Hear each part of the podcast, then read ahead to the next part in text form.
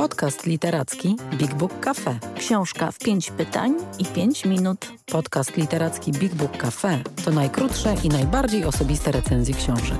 Co dwa tygodnie rozmawiamy o jednej. Pytamy wprost, a odpowiadamy szybko I szczerze. Odcinek 12. Dzień dobry. Witamy Was w dwunastym odcinku naszego podcastu Książka w 5 minut i 5 pytań.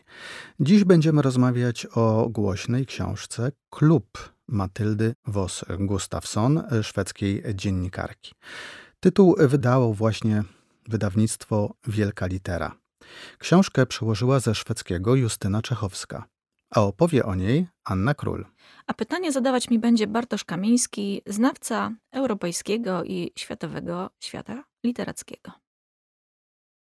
Książka Matyldy Vos Gustafsson, która powstała w wyniku no, bardzo porządnego, skrupulatnego dziennikarskiego śledztwa w sprawie seksualnych i korupcyjnych e, nadużyć e, w Akademii Szwedzkiej, mm, no, to jeden z takich najgorętszych tytułów e, ostatnich lat, opisujący właśnie ten wielki skandal.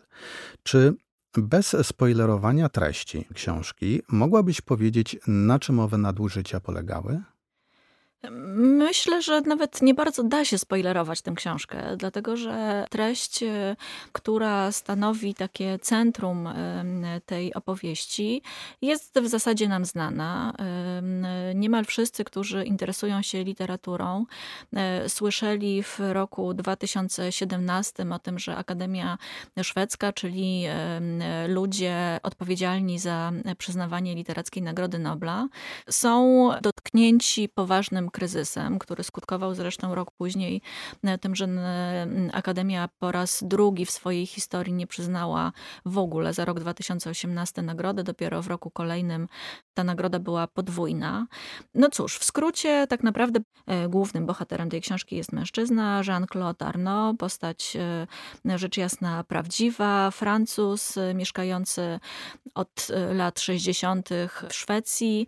Dzisiaj może by powiedziało się, że znany z tego, że jest znany. Rzeczywiście bardzo tajemnicza e, osoba, która pociąga za e, bardzo istotne nitki w świecie kultury i sztuki, nie tylko Sztokholmu, ale w ogóle e, Szwecji. Prywatnie mąż poetki Katariny Frostenson, właśnie członkini Akademii Szwedzkiej, ale w toku tej opowieści dowiadujemy się, że właściwie nie do końca wiadomo skąd ten człowiek się wziął. Przyjechał, opowiadał wielokrotnie różne historie, bardzo od siebie różniące się na temat tego, skąd pochodzi, czy im jest e, synem, z kim jest e, spokrewniony i tak dalej, tak dalej. Wszystkie te historie później zresztą przez autorkę reportażu Klub są obalane. No więc taka, taki człowiek, który wytworzył wokół siebie środowisko mocno celebryckie, ale także gromadzi istotną dla współczesnej Szwecji elitę intelektualną i kulturalną, która gromadzi się w tym właśnie właśnie e, symbolicznie tutaj także e, nazwanym miejscu klub, prowadzonym właśnie przez tę słynną parę. Zanim e, Matylda Vos Gustafsson zdecydowała się wydać książkę, to opublikowała na ten temat szereg artykułów w prasie. Czy wiemy, co książkę na tym tle wyróżnia, co ją odróżnia od tych artykułów prasowych? Czy ona na przykład ma jakiś zamysł kompozycyjny? E, no, Matylda Vos-Gustafsson e, opublikowała przede wszystkim jeden główny artykuł w listopadzie 2017 roku e, w gazecie, w której pracuje, Dagens Nyheter, głównym dzienniku informacyjnym w Szwecji. I tam opisała kulisy swojego śledztwa, których puentą było tak naprawdę oskarżenie Jean-Claude'a Arnaud o nie tylko o molestowanie, ale również o gwałty. E, zebrała zeznania 18 kobiet, które zdecydowały się pod swoim nazwiskiem lub anonimowo o tych e, historiach toczących się przez kilkadziesiąt lat tak naprawdę opowiedzieć. Natomiast to jest artykuł, a to, czym jest książka, w zasadzie to są dwa różne twory. To znaczy, oczywiście historia jest ta sama i wokół tej historii toczy się ta opowieść zawarta w e, reportażu książkowym Klub. Natomiast to, co jest bardzo istotne i co też jest myślę interesujące dla polskiego czytelnika, bo w Polsce takich reportaży jest niewiele i chyba nawet nie bardzo się takie reportaże ceni, a mianowicie takie, które są e, opowieścią bardzo osobistą. Narratorka tego reportażu w zasadzie napisała książkę o tym, jak prowadzi śledztwo, o tym, jak e, zainteresowała się tą historią, jak ją zaczynała zgłębiać, jak dociera do świadków, ale też co przeżywa jako autorka tego reportażu. No ona jest kobietą, młodą kobietą, dokładnie taką jak te, o których e, pisze, te, które oskarżają szwedzkiego intelektualistę o to, że, że je molestował i myślę, że przez to też ta książka nabiera takiego dodatkowego dodatkowego wymiaru. Mianowicie jest taką próbą uchwycenia przez młodą kobietę, która teoretycznie znajduje się dokładnie w takim obszarze jego zainteresowań, tego jak ona przeżywa tę historię i jak mogłaby również stać się ofiarą. Publikacja artykułu, a potem premiera książki no, mocno wpisały się w kontekst e, międzynarodowy ruchu e, Too.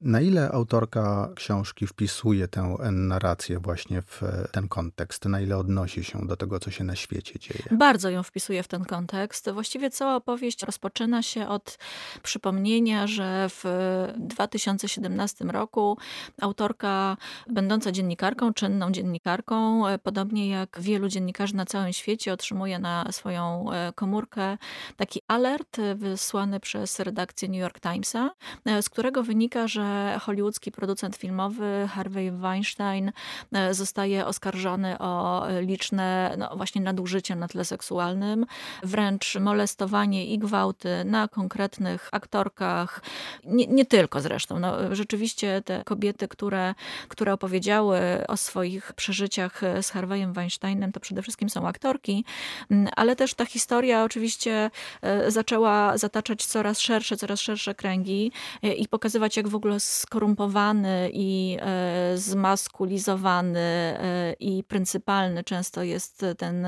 świat wielkich hollywoodzkich marzeń i z czym wiąże się wejście w ogóle do tego świata. I ta historia e, zapala w autorce książki Klub lampkę i zaczyna się zastanawiać nad tym, czy to jest przypadek po prostu amerykański, czy być może na świecie, oczywiście odwołuje się do swojego środowiska, jest więcej przykładów takich mężczyzn, którzy z jednej strony trzymają w garści ten podlegający im świat kultury i sztuki, a z drugiej strony dopuszczają się z, e, dzięki temu, że właśnie tę władzę mają, dopuszczają się tych nadużyć na tle seksualnym. I tak rozpoczyna się jej śledztwo. No, mówimy tutaj o mężczyznach i o tych sprawcach, prawda? Czyli bohaterów negatywnych w książce Matyldy Vos-Gustafsson nie brakuje, ale powiedz, a czy ma ta opowieść jakichś pozytywnych bohaterów? Właściwie nie. Właściwie powiedziałabym, że niekoniecznie, bo e, oczywiście tym czarnym e, charakterem opowieści snutej przez, przez Matyldę Vos-Gustafsson jest e, Jean-Claude Arnaud, ale ona, żeby wyjaśnić w ogóle jego sposób jego działania, jego zależność od Akademii Szwedzkiej, jego powiązanie z Akademią Szwedzką, jego bliskość tej, do, do tej Akademii, a trzeba powiedzieć, że no, my sobie w Polsce tak chyba nie do końca wyobrażamy, jaki prestiż ma bycie członkiem Akademii Akademii Szwedzkiej. Tych osób jest 18 i rzeczywiście są to ludzie bardzo, bardzo cenieni, żyjący w takim wielkim prestiżu e, literackim, e, chronieni z własnymi ochroniarzami, z własnymi limuzynami przywożącymi ich na spotkania itd., tak itd. Tak no i on funkcjonuje jako taki satelita właśnie gdzieś, gdzieś tej akademii. Gustafsson też pisze o licznych przypadkach finansowania jego działań ze środków finansowych którymi zarządza Akademia Szwedzka, co też było przedmiotem jej śledztwa. No i powiązaniach z członkami i członkiniami Akademii Szwedzkiej, no w tym przede wszystkim z e, żoną e, Arno, która też niestety im dłużej czytamy, tym bardziej takim szaro-czarnym charakterem w tej opowieści się staje. Być może możemy spojrzeć na tę książkę przez pryzmat historii kobiet, które opowiadają o, o swoich przeżyciach związanych z, ze znajomością z Arno, no i to są takie bohaterki, które na pewno przeżyły jakąś krzywdę. Widzą się w roli ofiary, ale również, co jest ciekawe, ani sama autorka, ani same te kobiety nie idealizują swojej ofiary. To znaczy piszą też o tym, że same zdecydowały się na takie trochę kontrowersyjne związki i z drugiej strony same też czuły, że przekraczają jakieś granice. Zaglądamy za kulisy działalności Akademii Szwedzkiej. Powiedz, czy, czy w ogóle I jeśli tak, to czy wiele? Dowiadujemy się o samych mechanizmach wyłaniania kandydatów do Literackiej Nagrody Nobla i o sposobie przyznawania tej nagrody z lektury rzeczywiście zaglądamy pod podszewkę tego mechanizmu rządzącego e, Literacką Nagrodą Nobla. Po pierwsze, poznajemy skład i historię, czasem nawet nieco osobiste historie członków Akademii Szwedzkiej, przynajmniej w tym momencie w roku 2017 i 2018, bo później po tej rewolucji, którą przechodzi Akademia Szwedzka, e, skład tego, te, tego gremium się zmienia. Poznajemy mechanizm ich spotkań cotygodniowych, tych 18 członków, którzy spotykają się nie tylko, żeby dyskutować nad już potencjalnymi kandydatami, ale w ogóle spotykają się po to, żeby dyskutować o literaturze e, światowej. Te spotkania są bardzo istotne i e, należy w nich brać udział. No i przede wszystkim dowiadujemy się o tym, jak paradoksalnie łatwo mogą wyciekać informacje nawet z tak, wydawałoby się, chronionej instytucji, bo Gustafsson kilkakrotnie wskazuje na sytuację, w której właśnie Jean Jean-Claude Arnaud zdradzał gdzieś czasem nawet w takich sytuacjach bardzo, no bardzo prywatnych, klubowych, imprezowych nazwiska pisarzy, którzy chwilę później zostali laureatami Literackiej Nagrody Nobla. Wiedział to no, prawdopodobnie od swojej żony Katariny Frostenson. W jaki sposób te informacje pozyskiwał, nie dowiadujemy się tego, czy to jest efekt ich rozmów. E, no, ona oczywiście też jest, powinna być objęta klauzulą poufności, więc nie wiemy, czy ona te informacje zdradzała, czy on po prostu w jakiś inny sposób wchodził w ich posiadanie. Dowiadujemy się również, jak to grono funkcjonuje w takiej podległości sekretarz czy sekretarzowi e, tej Akademii Szwedzkiej. Wówczas e, to stanowisko pełni e, Sara Danius, która jest takim przedstawiona jako taki mistrz ceremonii, który też uruchamia pewne procesy, komentuje je, udziela głosu, udziela możliwości wypowiadania się, a jednocześnie jest taką twarzą, głosem, osobowością tego gremium. Więc myślę, że dla osób zainteresowanych tymi mechanizmami i takich, dla których to jest po prostu pewnego rodzaju ciekawostka, tak? dowiedzieć się, jak e, funkcjonuje ten mechanizm najważniejszej zdecydowanie na świecie nagrody literackiej, ta książka ich nie rozczaruje.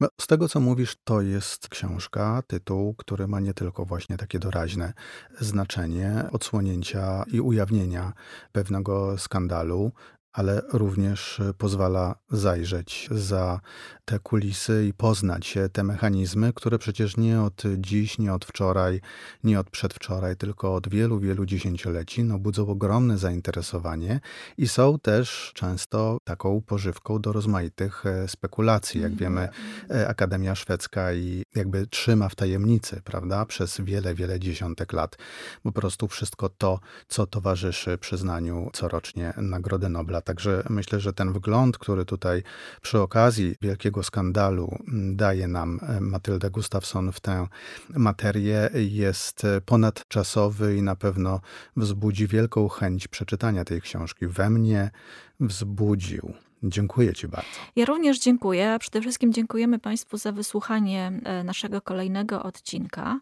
I jednocześnie chcemy zapowiedzieć e, już nasze następne spotkania. Kolejne podcasty będą e, odcinkami wyjątkowymi. Zamiast o nowościach, tym razem będziemy rozmawiać o lekturach idealnych na bezsenne noce. A to wszystko z powodu wydarzenia, w którym Big Book Cafe weźmie udział. Noc księgarń i to będzie właśnie temat e, naszych kolejnych podcastów. Zawsze równie serdecznie zapraszamy do ich słuchania, a także wysyłania nam wszelkich uwag i komentarzy. Więcej o książkach opowiemy Wam osobiście, jeśli odwiedzicie Big Book Cafe, czyli księgarnię, kawiarnię i Centrum Wydarzeń Literackich. Wejdźcie na bigbookcafe.pl lub odwiedźcie nasz profil na Facebooku Big Book Cafe. Czytam, gadam, żyję.